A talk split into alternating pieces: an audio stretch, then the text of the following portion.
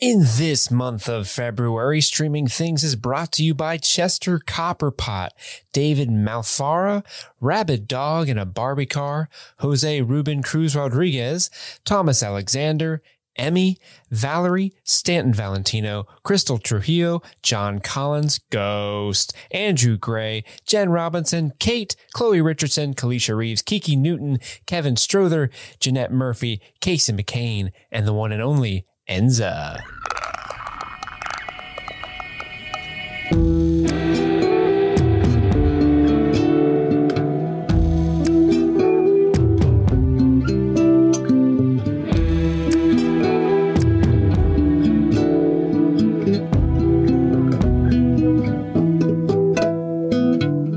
Welcome back. My name is Chris. I'm Jimmy. And I'm Steve. and this is Streaming Things, continuing our coverage of The Last of Us, but this time we're doing a mailbag. Mailbag.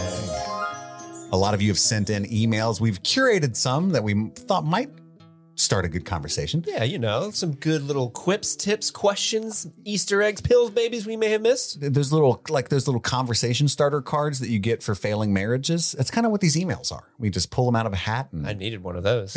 yeah, you did. Wait a minute. I got a box of those on my nightstand. I just, oh, buddy. Oh, no.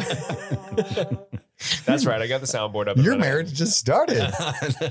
Uh, but we could have read every single one of these emails. They were all great, but we're just going to pick out some that we have time for. Uh, we appreciate you guys listening. We're a little over halfway through uh, season one of The Last of Us now. So we thought it was a good time to check in with the audience and answer some questions that have been sent in. Um, so let's do it. Let's get, let's dive right in. But you can always join the conversation by emailing streamingthingspod at gmail.com. You can uh, sign up for our Patreon at patreon.com slash streaming things and subscribe for to a variety of tiers to get a, a plethora, a myriad, you might say Cornucopia. uh-huh, of rewards and bonus content and things like that. We would very much appreciate if you would do that. Uh, but if nothing else, you can support the show for free at any time by just rating and reviewing the show uh, wherever you're listening to this. Uh, and, and in a positive way. That's the helpful way, just to be clear. you can say whatever you want in content, but five stars. So, like, worst show I've ever seen. That dude's hideous. Can't stand his face. Five stars. That's fine. That, that's a real one. That's the only way I'll That's a real review that. we've gotten. Yeah. nice. I was like, thanks, mom. um, but yeah, let's dive right into the the first email. Let's let's let's waste no time. This comes in from Andrew D. Andrew. All right, damn it. I've been quiet long enough. Wanted to write this before I forgot. First off, I'm 100% team oatmeal raisin. Oh, Sorry, another Steve. one. But you have you ever tried an oatmeal craisin cookie before? It's got the little cranberry raisins in it. Fantastic. And he did a little sh- chef's kiss symbol Mm. emoji. Also, raspberry cheesecake cookies got to be on the Mount Rushmore of cookies. I this I agree with 100%. I've never had a raspberry cheesecake cookie. Oh my Yeah. gosh, they sell them at Subway of all places, and those are Subway's got everything. yeah, they got everything there. I haven't been to Subway since the aughts. It's probably like it's probably like cheesecake, raspberry, and sawdust, but it's a good cookie. you Yeah. know? I like cheesecake. I like raspberry. Yeah, I'm sure I would like it. Just a it's a weird cookie to pull out. I don't know if it's on the cookie. Mount Rushmore. I think you got to go chocolate chip. You got to go oatmeal raisin, Peanut Uh, butter. Ooh, a peanut butter, a peanut butter, and then a white what a white chocolate macadamia nut. I Ooh. don't know, like a classic sugar cookie. Okay, Yeah, or how about Like a, a uh, snickerdoodle. Ooh, a, snick, ooh, a snickerdoodle. a snick or a doodle? I'm not sure. Yeah, either one. Take your pick. Andrew goes on. Actually, now that I think about it, save this for the mailbag. Huh, well, we did. What is on? what is on y'all's Mount Rushmore of cookies? I should have kept reading. There you go. Um, think about it. Asked and answered, Yeah. or answered Nailed and it. asked. Love the coverage, guys. Have a good one. Thank you, Andrew. Our next email came in early on after our first episode of The Last of Us coverage, where we kind of uh, made a flub because we know very little about Indonesia. And we actually uh, talked about this at the time and corrected ourselves. But just to get the exact wording, this comes in uh, from Sunny. Uh, hi, Chris, Andy, and Steve. Longtime listener, first time emailer. Love the recap and review of The Last of Us. Love the TV series so far. As an Indonesian, it was a thrill watching one of the greatest Indonesian actors on an international hit. Uh, I didn't know that that person was a famous uh, Indonesian actor either. Well, now you do. Now I do. But one error in the subtitle irked me. The scientist's name is Ratna, not Ibu Ratna. Ibu in Indonesian is an honorific to address older women, similar to Ms. or Mrs. A more accurate subtitle would be Mrs. Ratna or even Professor Ratna. Also, in addition to Indonesia having the largest flour mill in the world, it's also near the equator. So it's super hot here, which makes sense that the outbreak started there. I thought that was really cool. Love your show. Also, I made a comment at the time uh, about how Ratna was just picked up by the, the Mhm. military police. And I thought that was strange that everybody was just kind of like, oh, I guess that's okay. Um, but she goes on to say also in the late 90s and early aughts was a time of political unrest in Indonesia following the downfall of President Sukarno. Definitely a time where a random person could be summoned by the military and never return. So her fear of being taken by the authorities definitely makes sense. So uh, good to have that. Yeah, uh, that's a really great email. I learned a lot through there. Uh, that was one of the best. I really liked that flashback in that episode. Was that episode two? Um, I think. I think Yeah. so. Yeah, it was episode two. Um, I, I that that actor or that actress, she she really, you know, that's probably her one and done role in the show, but she crushed it and left a lasting impression. And that is kind of strange that they put in the the honorific in there. That would be weird if like a whole episode, like if they made an episode about us, and I was like, Mister Jimmy. What what are we gonna do about these these these these these kids, Mister Jimmy? There's too many kids. Too many. What are we gonna do about them, Mister Mr. Jimmy. Um, our next email comes in from Aaron J. Uh, Aaron G. Excuse me. Hey guys, I have a bullets, baby. I don't- Pills, baby. I don't think that's how that works, Aaron. Uh, that you missed in the last episode of The Last of Us that I must share because I lost my mind when I saw it. And this came in on um, in late January, so it could have been the second episode or so. When I saw it on screen, I screamed, rewound the show, screamed again, and then had to explain to my non-gamer roommate why I was freaking out. At one point, when Joel, Ellie, and Tess are walking through the abandoned areas of Boston, the camera zooms in on their feet walking past a small stuffed animal on the ground. Oh yes, That stuffed this. animal is a giraffe, which fans of the game will know that giraffes have a Oh, huge meaning le- later on in the story, and that small giraffe plushies are peppered all throughout the game to hint at what is to come. I included a photo from the show, and then she did. It's attached. Uh, I was so very excited to see this, and I hope this means uh, st- still keep one of my favorite moments from the game and the show. If this is hinting at what I think it is, love the show. Can't wait for more bullets and pills in the episodes to come. Definitely any- missed that. None of us caught that Yeah. uh, plush Good eye. giraffe. I don't think. Mhm. Yeah, uh, I do love the foreshadowing because that is a magical moment, and I hope they keep it It is. in the show. Good eye, Aaron. None of us caught that. Uh, the next email comes in from uh, Maureen, and it's just an interview answer from uh, Anna Torv, who played Tess in the show, that perfectly addresses the changes that happen from the game to the TV show. And it reads, um, for, this is from Entertainment Weekly, and this is Anna's quote. Then, when I went in for hair and wardrobe and the whole bit, I love that they aged her up, she added. Uh, the show is its own thing. We get to make it our own. In fact, as a non gamer, the actress offered a unique perspective for fans who might find themselves upset at the ways the show's plot or characters occasionally deviate from the game. It's like a play, you know, she said. You have a really great play that gets put on in different cities with different casts and different actresses, and some productions lean this way or lean that way. But in the end, it's ultimately the same story and the same characters uh, when they're well drawn. We had a couple of Tess's big, memorable lines still in it verbatim, she noted. I didn't consciously want to be different or consciously want to be replicating. I don't even think it's interpretation. I just think it's through a different lens. And that's Anna Torv's quote on what it's like adapting another property. Yeah, I really love this quote. Uh, I I I wanted this to be in the in the mailbag episode because I really loved her perspective on reimagining of, of different stories because a lot of times if there's a beloved property like last of us and it's it's adapted to the film it's adapted to tv there are always going to be people who are like oh my gosh i mean hell like all the, all the controversy with people getting mad about bella ramsey being ellie that kind of shit Right. Yeah. where it's like it's different from what I want it to be the exact same. Why did why was Bill the way Bill was in episode three? It's different. I don't like it. Yeah, I was trimming my neck beard and then I looked over and uh, what the hell's this? The Last Jedi ruined my life. Uh, but it, uh, so her interpretation, I thought, was like a really healthy way of viewing these type of things. Like it's just a, it's a stage play, and if if anyone has gone to stage plays, you can go see. Um, you can go see some. You can go see like Oklahoma on Broadway, but if you go and see it down here at the Aronoff where we live, It might be Wyoming.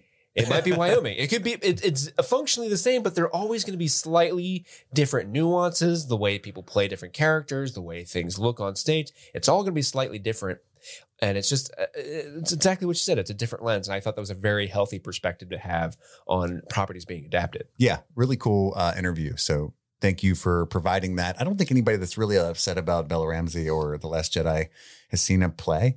Oh, But so that might be the problem. I, I'm literally talking to the void because anybody who's upset about those things are not going to listen to me do that. What I just said, they'll still be like, huh, cook, and move on.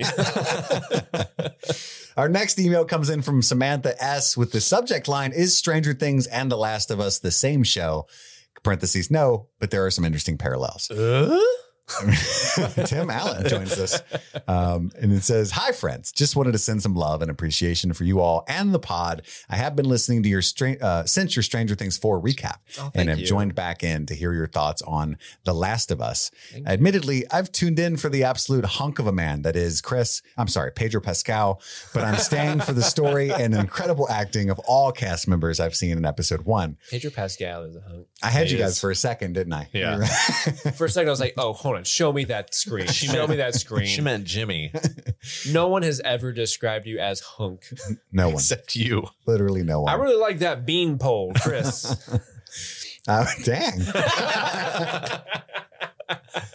I was wondering if y'all noticed the parallels between Jim Hopper and Joel Miller. Both are emotionally guarded men who have lost their daughters, both named Sarah. And while we haven't seen much of Joel's character growth yet, I'm pretty confident he will develop into more of a father figure like Hopper has toward 11. Also, Elle, LEL11. I'm wondering if the Duffer Brothers played The Last of Us before or when writing Stranger Things and borrowed some inspiration from the game, considering the game came out before Stranger Things was released. Not sure, since I don't know when they started writing Stranger Things 1. Anyway, thanks for reading. Love your show and recap so far. P.S. Oatmeal raisin cookies are good, but Heath bars suck. Also, I miss hearing Dr. Brenner on the show. Please tell him I hope he's doing well. Sam. I'm doing pretty well post apocalypse. Dr. Brenner, good to hear you. Hello, hello, it's me, Dr. Marty B. I've uh, I've cut out some carved out some time in my schedule to come out of the Nina and make my thoughts of The Last of Us. Been known. chilling in Nina a lot, huh? Yeah, That's where you watched The Last of Us, I bet. absolutely. You know, I, I really made a point. I really wanted to talk about something that happened in the most recent episode. Did you see that girl clicker? That little kid clicker? I did. Oh my goodness. if you could train kids to have those kinds of powers, Oh, she had the, the, the sonic abilities of a bat. and the way she was just flipping around, oh my goodness, you don't even need mind powers to It's like no appreciate that. bones. one would have stood no chance. Jimmy, is that your name? Yes, sir. No bones, you say. yeah. She's like jelly. I'm going to write that down. it's you know I, I I really love the idea of a little girl that can just eat your face. Put that in the child fight, sell it on pay per view. We're gonna have money rolling in, Millions. millions and millions. We could charge extra to put them in the Nina. Oh, have child fights in the Nina? No, sir. That's where that's Smarty B's special time. What if Nina was like a little girl, man? There's my buddy Argyle. Rev Rago, he goes supposedly now. Whenever people talk about oatmeal cookies, man, I always think to myself, like, try before you deny, man. That's all. You could ever put oatmeal cookies on a pizza, man? Think about it.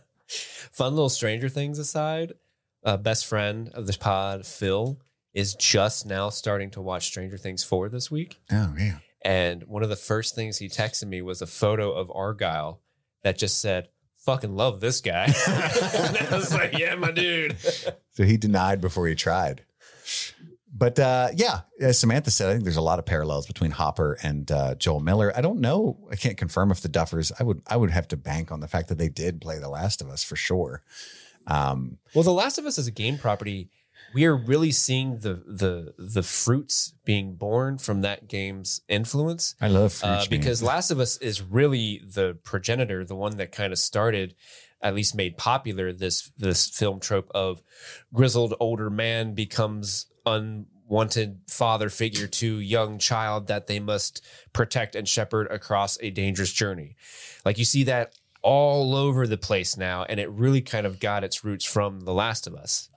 Well, I would argue, yes, popularizing um, Yeah. the Cormac McCarthy novel, The Road, um, which came out Sure. long ago. Which, Sure. That's his actual son. But I mean, as far as like uh, man and young person traipsing through apocalyptic wilderness, Mhm. um, I think a lot of it originates with originates with Cormac McCarthy. But I think you're right that, that you know the way that the way that The Last of Us did it is much more like pop culture Mhm. uh, and entertaining, and, and definitely something a lot of people wanted to replicate. And it's fun that Pedro Pascal is, who is like the quintessential father figure. Yeah, him and Grogu, him and Ellie. He was even in that like sci-fi movie where he had to protect a girl on like a planet of like space pirates or something. I forget what it was called, but it's, it's the same thing. What? That Star Wars. amazing.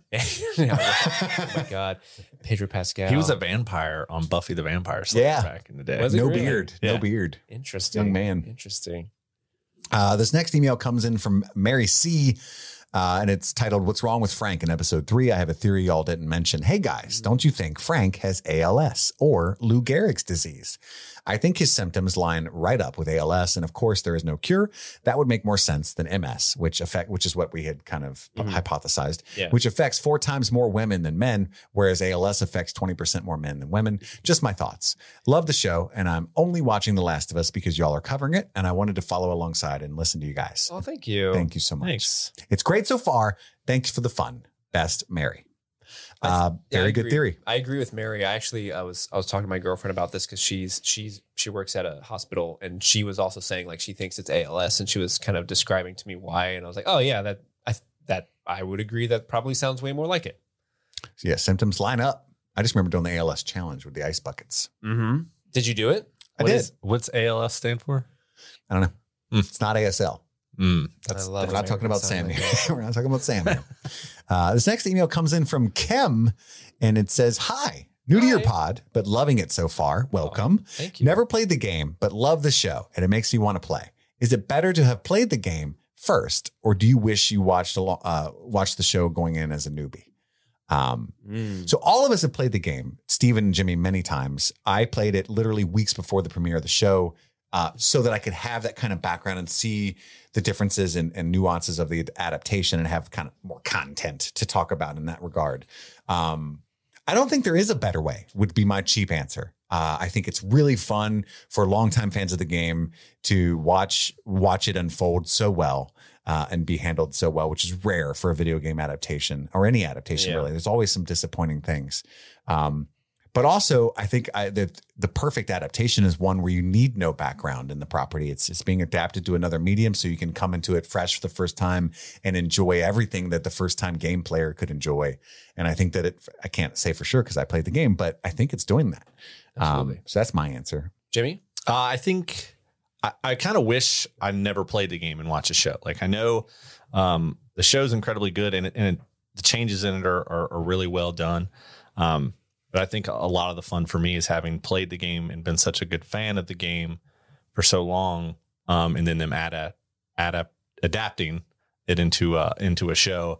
Um, it's really fun to uh, to follow along and pick out the things that they pulled from the game, the things that they changed from the game. Um, so I, I, I don't know. I, I don't think there really is a, a a better way to do it. Like Chris said, Um, Steve. if anything, it might be distracting. Um, Yeah. I Yeah, that argue- first episode was a little hard to not not hard, but it, I was kind of taken aback by how much I was distracted the whole time. Like, oh, that's just from the game. Oh, that's Yeah. just from the game. Oh, that's just from the game. Yeah, I would just agree. constantly. instead of just being immersed in the story. Right. Um, so I think it's good that you never played the game and just keep enjoying it. And if afterwards you want to go back and play it, I think there's plenty there. Um, Yeah, it'd be fun to do it on like the reverse side. Like, Yeah. Watch the show and then go back and play the game and be like, huh. see all that you making me play the game first. You fucked me, man. Yeah. You fucked me, Our next email comes in from Katie S. Katie. And this is a tough one for me because last time Steve called me asinine. Uh, but it's called The Last of Us on that kiss, quote unquote. And it says, Hi guys. Wait, I called her asinine. You called me. And that was just me Oh, talking. I was gonna say like what? I, what did I do? I, did I black out? I had two T's and popped off. How many teas have I had today? Hi guys, love the show. I did have a theory on that infamous kiss, quote unquote, between Tess and the infected dude. I don't think it was a juxtaposition between that and the lack of goodbye kiss between Joel and Tess. I'm with Steve on that one. Regardless of why the infected guy did that, my question was why Tess let it happen. Like I get she was infected at that point, but she's a badass and I'm sure her reflex would have been still to fight him off. I think she let it happen on purpose to give her time to get the lighter to work. If she had fought against it, the guy would have ripped her apart and she might never have gotten the lighter to work to blow up the building, which to me is pretty badass of her. Just my two cents. Thanks for the podcast. Love dissecting the episode with you guys every week. Uh, Kate.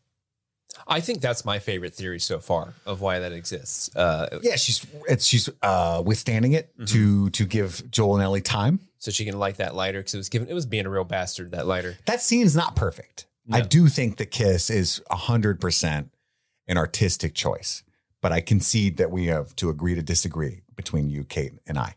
Um, What was But- your What was your thing? I know you you you had told me like a fan theory that you read, and I called that fan theory asinine. yeah, But I don't think I called your like op- opinion in the. I moment. definitely am leaning toward the interpretation uh, that it was there is a an element to like why they did a creepy kiss is on purpose, especially in the context of a she loves Joel and he won't reciprocate because he's emotionally incapable kind of way. I think that is 100% intentional, um, personally. But what that scene is not perfect for is a lot of like uh, blocking choices and like there's like 70 fucking grenades at her feet Right. and she's trying to light this lighter right so it's just kind of frustrating from a perspective of like she's a very battle hardened crafty person and i know she's got a lot going on right now and she's distracted by the fact that she's a dying uh, a dying. but pull a pin there's rescue grenades everywhere Yeah. arnold would be so disappointed Rescue, rescue the scene. you could rescue yourself Let me see what you could do. I what, what is your leadership capabilities? The pin. Do it. Come on. Do it. Kill me. Kill yourself. Ah. Put the cookie down and pull a grenade. Why did I wheeze? I'm getting so old. Sounded like Anthony the sniper. I was That's trying Tony. to say, Tess, have you been pushing too many pencils? You've been pencils? pushing too many pencils. You son of a bitch. Thank you so much, Kate. Uh, our I love that theory, Kate, though. Thank you. our next email is from Jennifer K. Uh, Hi guys, I am another one of your Stranger Things fans who only started watching The Last of Us so I could listen to your recaps. You Oh, hear that wow. HBO, you son of a bitch? Give us screeners. I am loving them as office. I'm loving them as usual. My question is, why do you think people are attracted to apocalyptic stories? I'm a person who has read The Stand at least five times. I think it's probably because it uh, seems simpler than our complicated lives now with jobs, debt, bills, and other modern pressures.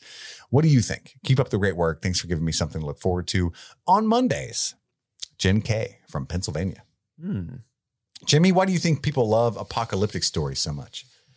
Uh, I just think the idea of it um, fascinates people, right? Like everybody is interested in thinking about what would happen if they survived the end of the world, be it you know a world war, zombies, um, and they can uh, you know just dive into uh, into the story a little bit easier. And, uh, maybe it's it's like an easy um, catch for for viewers, right? Here's another post apocalyptic show that people are definitely going to watch. Um, now it's a little different that they're doing it. Um, I mean, these are years after the big zombie boom that happened, you know, in the early 2000s, mid mid 2000s, when Yeah. every everything that came out was zombie this, zombie that. Um, but I think it uh, people are just interested um, in fantasizing about what they would do. Maybe they're writing, taking notes. You know, Everybody's got a zombie plan. right? Yeah. Yeah, I think there's a morbid fascination, kind of like you, when you ponder your own death or something like th- this is pondering the death of society. Um, but also it, it's something, there's something comforting about it. Like, like, like you Not going to like work. Jennifer said, yeah, like Not- it's, it's like a giant playground in Yeah. a way. As long as you got plenty of canned fruit and bullets, it's kind of like, woohoo. Um, I think it could be an interesting. It's as it, oh, it is. I don't have to shave my balls anymore. Thank God. I don't now. Maximum Bush. Uh, no, it's. I think it's a. It's a really interesting story device as well because you can tell streamlined stories about like some really harrowing, dark, you know, parts of like what it means to be a humanity, but you remove that pesky society out of the situation, so you don't have to worry about like, well, why why uh, like they they can't murder people here. The cops would just show up. Well there are no cops. Or like you can't do that. Phones exist. Well there's no phones because you take all that out of there so you can really focus on uh, a very particular type of story that might otherwise be harder to tell if it was set in a functional world Very true. It's like there's more narrative freedom Mhm. outside the confines. freedom Uh, our next email comes in from Kimberly M, uh, and there's just one section of it. She wrote a really long email that that I loved very much. um, but mostly talking about episode three with Frank and Bill. Um, but she writes also when Frank and Bill, when Frank told Bill to go take a shower, that was one of the most true moments in any love scene I've ever witnessed. When my husband and I watch TV, I get on his nerves so much because we'll be watching a survival scene or a scene where people just wake up and start kissing. And I'm always like, ew, no. Neither one of them have showered for weeks or, uh, crypt mouth kisses. He doesn't understand why I can't just enjoy the show. I need realism, man. After all, when my man comes a calling, he knows the rules. 24 years together. And that has been rule numero uno since day uno. If we are not clean, there will be no love scene. Um, I just thought I would I would read that. That's a t-shirt. Oh yeah, embroider that and hang it up in my living room.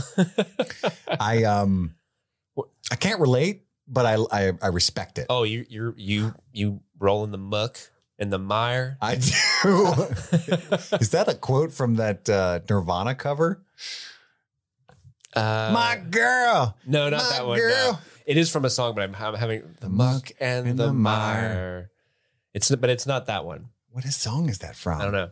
We'll, we'll look it up. That that definitely irks me. Um, no, I mean I totally get it. You definitely want to brush your teeth and stuff like that, but also, um, so the first time this is definitely TMI. Hang me out to dry. Is that? Hang think- me out to dry. Maybe Frank. That I mean, song. Too too too many times. Oh, oh, so oh. Burr, burr, burr, Oh, keep going. Oh, holy shit, this is really driving me nuts now. Oh, I the started that one. muck and the mire. Yeah, you know yes, Cannot think of what that song is off the top of my muck and mire I think lyrics. Frank just Is that a- knew where a- he was going, so he was like, "You're gonna have to shower." Yeah, like there's definitely people like there's a guy I work with. He's he, he's a freelancer that we work with often, and the joke is like he carries so much gum on him, like an absurd amount of gum. Like literally when he's walking around, Cold War kids. Cold War kids. Now yeah. hang me up to dry. Why did that occur to me out of nowhere? That is not. Anyway, Way to go, man! You cracked it. but this guy, you can literally hear the gum rattling in his pocket because he has so much on him, and it's because he's almost got PTSD about his wife is so particular. Like, don't come at me unless you have like fresh breath. I will, I will drop kick you. breath is breath is one thing for sure. Don't come at me. But like a little sweat, a little stank, that ain't always bad. And I think like the first time my wife and I Yeah, were sure. intimate. A little sweat, a No. little stank, but two weeks out in the bush, yeah, oh sure, two weeks. maximum bush. I was just thinking about like my, when my wife and I got together for the first time. We'd we'd both we worked together, and we had both worked like a long double shift at a pizzeria slash bar. Uh, you Did you order this large pizza? but you're right. Weeks out in the apocalypse, it's, It's always meat. at least jump in the pond. I think about it a lot uh, with like medieval stories and stuff. You oh know, yeah. I'm like, Ugh, what's good? well, I, I I always I often find myself thinking like it's even in this show like when the the infected are all like like in this most recent episode when they all come piling out of that hole. One of my first thoughts was Go like, on. I bet that smells awful. Oh, like when yeah. that when that hole opens up and the stank just comes out and then all these like half decomposed, half fungus bodies come running out of Funny you. Funny if everybody's like, Run them down. They're like holding their nose. Just, I'm telling you, I thought about a couple grenades in that hole, and there's no story there. the only time I ever really thought about that. I watched uh, Deadwood. You guys remember that show? Yeah, Yeah. Uh, about I mean all the sex that happens in that show and some All the, the Wild sex. West and I was always uh, like I bet that doesn't smell too yeah. good. The West is even worse than medieval for some reason because Right. they're always like wearing In three mud. and mud, but like wearing three coats in the Yeah. desert and shit. Like, yeah. Anyway, my balls have been profusely sweating all day, but I'm gonna go get me a prostitute. I'm like, the poor lady. yeah Um, so f- funny thing, you bring up Deadwood. There's a. Did you know there was a Last of Us connection to the show of Deadwood? I did not I'm pretty sure uh, the guy who voices Bill in The Last of Us plays Dan Dority in Deadwood. really, I think Huh. it's. I think W. Earl Brown. I think's his name. what I wouldn't give to have Ian McShane in Last of Us somewhere.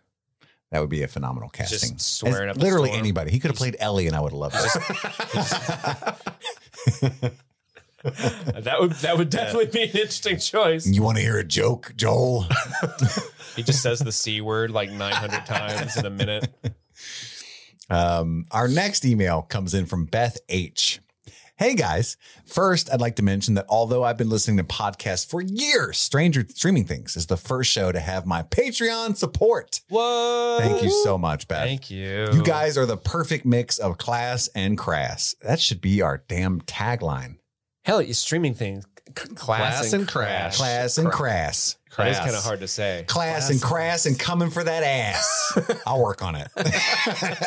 I'm so glad that I found you. My question I think we have all had times in our, I'm not coming for that ass. I think we have all had times in our lives when we felt like Joel, That's why Frank made him take a shower. when we felt like Joel, but needed a friend like Ellie. Who is your Ellie? And what is your favorite thing about them that you're willing to share? Uh, from Professor Beth. So, like a a friend that uh, Anybody, uh, who's your Ellie in life. in life? Hmm. Now, for Steve, it's easy. He has a dog who's literally named Ellie, and That's that's true. I do. Who is named after Ellie from the last, or yeah, for Ellie in the Last of Us. Yeah, that's where she gets her name. She also, personality wise, is very much like Ellie from the Last of Us. Mhm. And it's it's an apt name. She's a little She's bit of a, a knife bastard. right now. Sometimes I wake up at night and she's just holding it, looking at me, but instead of stabbing me, she tells me a joke. It's it, it's a very weird relationship we have. Um, what about you guys? I think the obvious answer is my wife, right.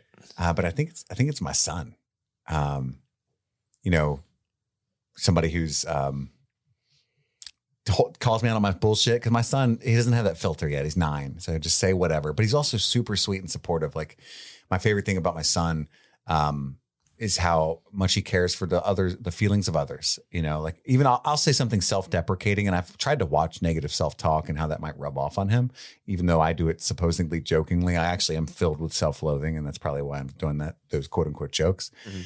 Uh, but I'll say something like, ah, you know, hey, I, you know, I look fucking stupid today, but let's just go out anyway or whatever. And my my son will stop me, like, Dad, no, I think you look great. What I a think- G. I think That you is look so. nice- I, I love your hat, and he'll start like picking out things. You know what I mean? Like Oh, what a guy. he's cool as shit. Uh, I love my son. That's Mason. Mason's about to be my Ellie. Yeah. No, my, mine would definitely be my wife. Uh, How many bricks is she throwing at people? tons, probably. Mhm. we know her a couple years ago, probably for sure. Uh, she is the first person that I, I've been with um, that allows me to be me. I've, I've dated a lot of women in the past, and I always felt like I had to act a certain way. So, quick example: I come home the other night, and she's sitting at the table, and she's got a snack pack um, pudding in her hand, and she's like, "Let's see if we can eat these without a spoon and see who wins." So there's a video of us doing it, which I smoked her. Um, but immediately for her to just want to do that, um, and for me to be like, well, hell yeah, and not feel like I'm being judged. Um, Other than on your speed yeah, yeah, and for sure. slurpability. Yeah. But uh, I It's smoked just her. a competition. Yeah. um, she stood no chance. One zero me for sure. Um, so yeah, my wife, Mackenzie. Uh, thank you for that thoughtful question, Beth. That's a good one. Uh, and, our, and our next email comes in from uh, Sunny. Hello. Hi. Hope you guys are doing well. I just finished episode five and my heart is still pounding and my tears have not dried. Same. I just want to quickly send a note to mention that I thought it was poetic justice that Kathleen was killed by a child. Looks like a young girl. It is. Uh, fungus zombie. Moments after she told Henry that kids die all the time. Great episode. Can't wait to hear your take on it. Um, you will have heard our take. We might have stolen that thought from you because I definitely read this earlier today, but you're 100% correct that it's a, a great poetic justice after Kathleen's comments. Hoisted by her own petard. It all comes back around. my, my, my, how the turntables. And, and props. Kansas City Karens die every day, Kathleen. yeah, what's another one? Um, yeah, and I don't know what that actor's name is, but that we talked about it on, on Monday. But that that kid is like a famous contortionist, Guy gymnast, Kelton. uh, something like that. Yeah. Yeah. very very awesome little actor, very cool. Mhm. Um, Steve, don't you have some stuff, some questions of your own that you people oh, have sent you? well, sent we do. So we have a couple questions sent in to us by our members on the Discord, the Streaming Things Discord that you can be a part of if you go onto patreon.com slash streaming things. Always be plugging. Uh, our first question, um, I believe, I believe this question actually comes from uh, Jordan-esque, Casey. On Casey, Uh, at least I think so. She didn't. She Maybe. didn't, she didn't write down if it, who, who she didn't say who this was from, so I'm assuming it's from her. Uh, they write, "Who has impressed you the most so far? Why? If it's too hard to choose, you can mention two. Thank you for that leeway. so, Very who's impressed you the most so far on the show? As far as actors, I yeah, I think so. Yeah, character, like really anything. um, My first one would probably be Bella Ramsey. I didn't, uh, you know, she, I didn't really know much about her, uh, other than the short little time she was in Game of Thrones. I've never really seen anything else that she had done. Um, and I was on that that that line when when they first cast her. I was like, you know, who is this? Um, definitely expecting somebody else. Um, but I think she's embodied Ellie to the core. She's absolutely slayed the dragon. Slaying the dragon. mm, slayed that dragon. Mm. I uh speaking of dragon, I'm I'm I'm picking um Ron Swanson himself. Uh, and I'm a huge fan of Nick Offerman. Of course, you would pick the greatest man that ever lived. That's right. Well, there he is. I think um, Hello. Bill, Bill, not Bill. I, you bodied the character, so I, I want to call you Bill, but Nick. Um, when you were cast, I was excited from day one. Uh, but that episode, and a lot of it's the writers, but I think that he threw his whole heart into putting a uh, a life and a backstory to a character that was um, there was a caricature in the game, you know, and uh, was a stereotype, was a joke, and I was not prepared for the level of uh, intimacy and movement that I felt from his character, and I think uh, he did something uh, really outside of the norm for him, you know, because Nick's a very sweet man, very well educated, but he's also kind of a, a man's man comedian, not in a Tim Allen kind of way, but he's known for he's, a, he's a famous woodworker. Um, really cool, like uh, down to the salt of the earth kind of. Probably has a flip phone kind of guy. That's how, that's what you know about Actually, him. it's a Nokia. I'll play Snake. you never know when you need to throw a brick at a man. and uh, So you have this Nokia. he got his cadence down perfectly. So I'm gonna give it to Nick Offerman. That that surprised me the most. I think. What about you, Steve? Oh my gosh, this is a little hard because a lot of people have impressed me. I so I guess like I'm not going to give it to Pedro. Is it me? It's you. It's, it was always you. My coverage is. uh, I'll take a surpassed. yeah, I'll take a shower. No, it, uh, so it's, I'm not going to give it to Pedro because like I I kind of expected him to be to crush it as soon as they announced it was him. Like, well, yeah, of course. Um, almost same with Bella Ramsey because I knew she had that fire in her because she was uh, Lyanna Mormont and Game of Thrones. And as soon as they said, I'm like, well, hell yeah, she could pull that off. She's got that spunk, that fire, that pizzazz that Ellie has. Moxie. That moxie. Uh, so really, it, it comes down to like the ancillary characters, and part of me was like, do I give it to Nick Offerman because he was incredibly impressive? Do I give it to I already forget the actor's name, the guy who played Frank, because I wasn't expecting that to be so fun. But I think at the end of the day, the person that's impressed me most is Keivonn Woodward. Woodward. Yeah. Um, this- Super Sam. Sam. this, this is a little boy that I I never heard of him before. I'm not familiar with his work at all. And in the one episode that he really gets to shine, he just like took me on a roller coaster of emotions, and I was just weeping. That and I'm I'm I'm, I'm almost upset and mad that I don't get to see him in the show anymore because he was just that great and adorable and lovable, and I just so sad that he's gone. Yeah, it was a heartbreakingly good performance. Him and Lamar Johnson. I almost said Lamar Johnson as well. Yeah, both Um, of them are great. I was like, is said just because we recorded episode five, but I mean, they were that good. Mhm. They will be the among the standouts uh, of all of season one. Absolutely, absolutely. Uh, let's see. Moving on. This question comes in from Ruben. Uh, lovely guy, Ruben. Uh, Ruby Rubes, He writes, Ruby, Ruby, Ruby, Ruby. So, sorry. It's Ruby Soho. Hell yeah. It's a Rancid fan in the, in the audience. Uh, he writes, since I know you guys played the game, which character would you be more interested in knowing more of through flashback stories that we didn't get in the game? Uh, presumably, I think he's kind of hinting towards what we got with Bill and Frank, how they had like an extended flashback that Mhm. fleshed out their characters a lot more so than what we saw in the game itself. Are there any characters like that? I have an, I, I have an opinion, but it's, I don't, I, I'm hesitant to talk about this character because we haven't met them yet. Yeah, that's what's tough. There aren't too Yeah. many characters in the game, and uh, a couple of them we haven't even seen yet. So I, I would be just interested in, in learning about the the 20 years that Tommy and and and uh, Joel were together. And I'll, I'll just leave it at that. Tommy, Joel, and Tess, like Yeah. the adventures, like what was the group of people they rolled with? Right. Well, the traps they were setting in the highway, pretending to be injured. I agree, and I also expected, um, like I said, there was. I talked about this a little bit, mostly in the Discord fireside chat. Uh, there's ancillary characters that we that don't even exist that I would love to have seen, um, especially in flashback. Um, what I expected from this episode going, and I was initially very disappointed until that hole opened up, and then uh, all The hell broke loose. The stank stank. came out, and I love it as I talked about earlier. After a double shift, Just a fog bank This- of fungal growth. just brrrr, you know. I um uh like the sewer section. It's one of my favorite parts of the game. We talked about it on our recap on Monday, and I really was shocked that they blew through that so quickly. And I fully expected. Back a couple episodes ago, we predicted there'd be a flashback opening every single episode. Right. And I thought for sure that this one would start with the story of Ish and Danny and those people, and we'd actually see those people. I, Yeah. I thought, like, what a perfect thing to do now that you have a TV show, you can do this. You can actually show them and then have Joel and Ellie walk through. And how sad would that be? Because that's how you mimic the the feeling of having these notes to read. I'm still actually to this moment a little shocked that's not the way they went with it, um, even though it was an incredible episode. It's an incredible episode, but I think if they did that in this episode, it would have been a big sidestep to the story they were currently telling. Mhm. And I don't know how they could, it would be very hard to fit that in on top of everything else that was going on without it feeling disjointed and not cohesive, if that makes sense. I mean, I would argue they did that a few times successfully in the beginning episodes. You know, you get this whole storyline with uh, with Ratna wandering through Indonesia and like this talk. Sure. Well, maybe if they started episode four with the flashback of Ishmael and all of them in the tunnel. Sure, maybe And I'm just saying, like, you don't put it in between four and five. If That's that makes fair. sense. that's fair. Uh, because by the time you get to five, kind and of then a you get into the thing. tunnel, you're like, oh, that was the Yeah, the thing. that would be great Yeah. because they could have done like a whole thing with like Ish, just like writing the notes uh, or something, and just uh, voiceover. You know, anything small would have been like, ha ha, Yeah. kind of cool thing, but.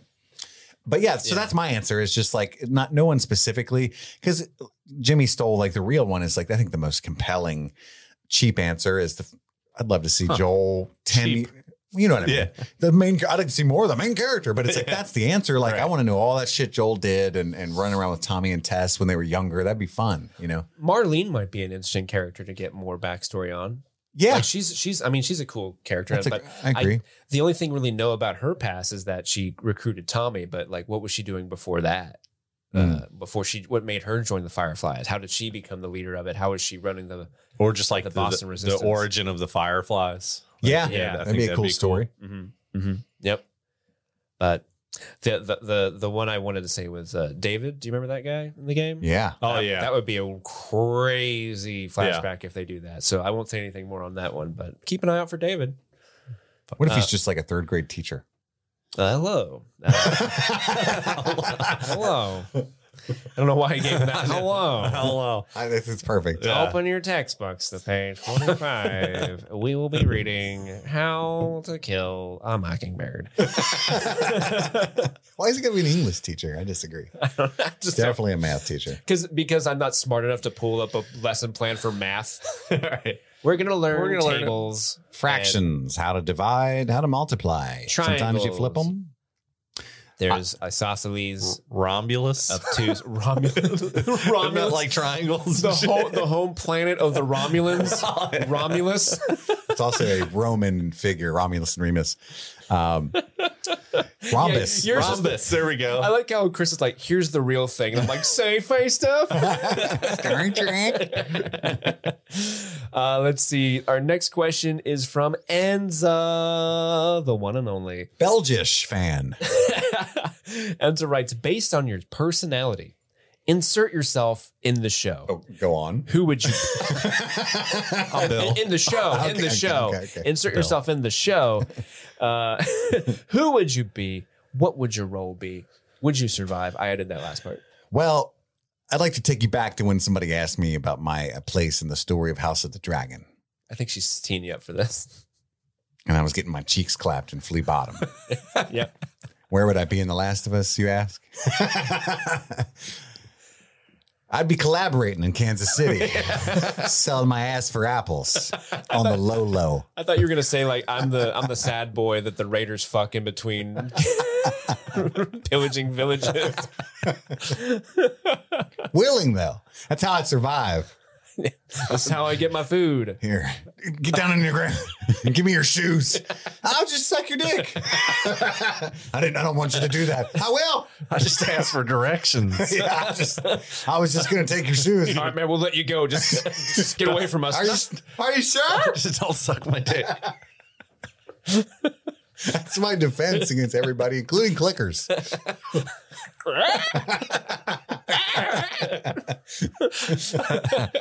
Can't see me, but you can feel me. So if, if the zombie apocalypse actually happened, whether it's the Last of Us version or any other version of zombies, I'm dying on infected.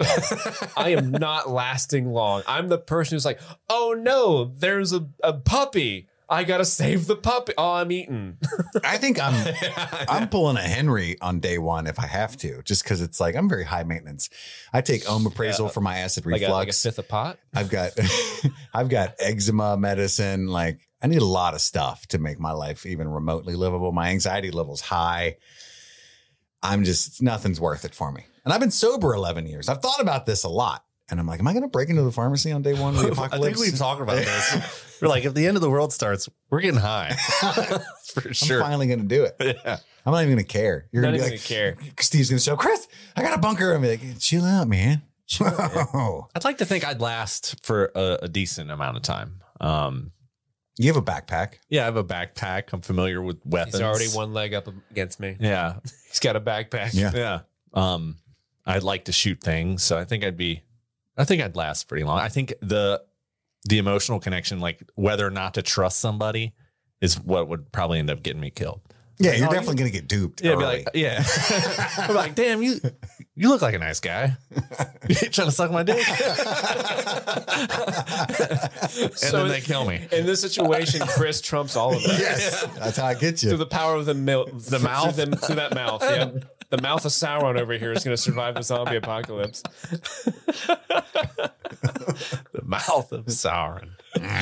I just love like uh, any film property we imagine ourselves in. One of your holes is being violated.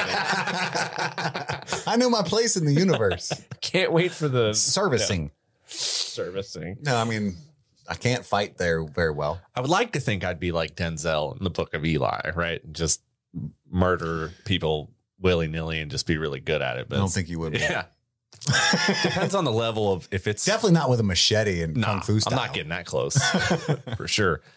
I feel like at one point, if I managed to survive like a couple weeks with, at the point where there's like raiders and shit, I would be the guy that like puts up a tr- like half-heartedly puts up a fight, but the moment they like shoot at me, I'm like, guys, ah, I'm going home. I'm not playing anymore. I'm not playing anymore. I don't wait. do this. You're like, stop, stop, stop. Wait, wait, stop, wait, wait. stop, stop. I know the guy that sucks your dick.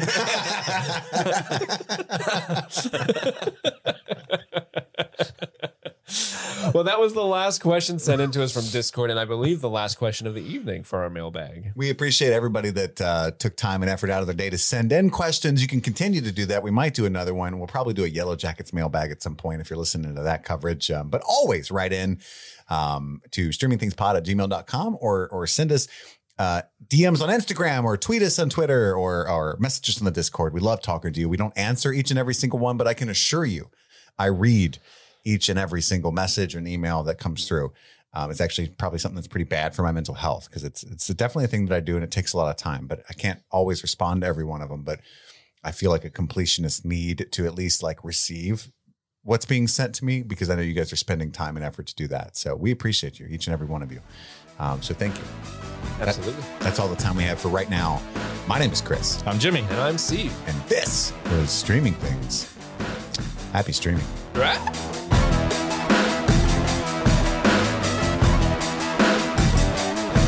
It's the end of the episode in the month of February, the month of love. So it's time to show some love to our brand new patrons this month. Uh, in our Try Before You Deny section, we welcome David Malfara. The Marty B VIP producers, we welcome Tanmay Jane, Garrett Pratt, Michael Brook, Professor Beth RN, Veronica, Ode Biankers, Ibsliz, Droog, Samuel T, Drew Watkins, Brett Logue, Joseph Bowen, Kaylee Sampson, Nick, and Stephanie Bennett. Uh, in the chocolate pudding producers section, we welcome none other than Renzo20, Claudia Garver, Kristen Glenn, Amanda Brown, John Cavett, Bruce Cullum, Maria Rojas, Candace Hensley, Logan Loftus, Hannah W., Kenneth Singletary, Matthew Unden, Carol Ann Quinn, Dan Wells, Max Grabinski, Kelly Nealon, Hannah T.S., Aurelio Reyes, Valerie Frazier, and Andrew Edelman. And finally, in the Friends Don't Lie producers tier, we welcome Baby Bella Twinkie Butt of Spotty Bottom. Maybe the greatest patron name in the history of patron names. And that has been our brand new patrons that we want to show our love to. Thank you.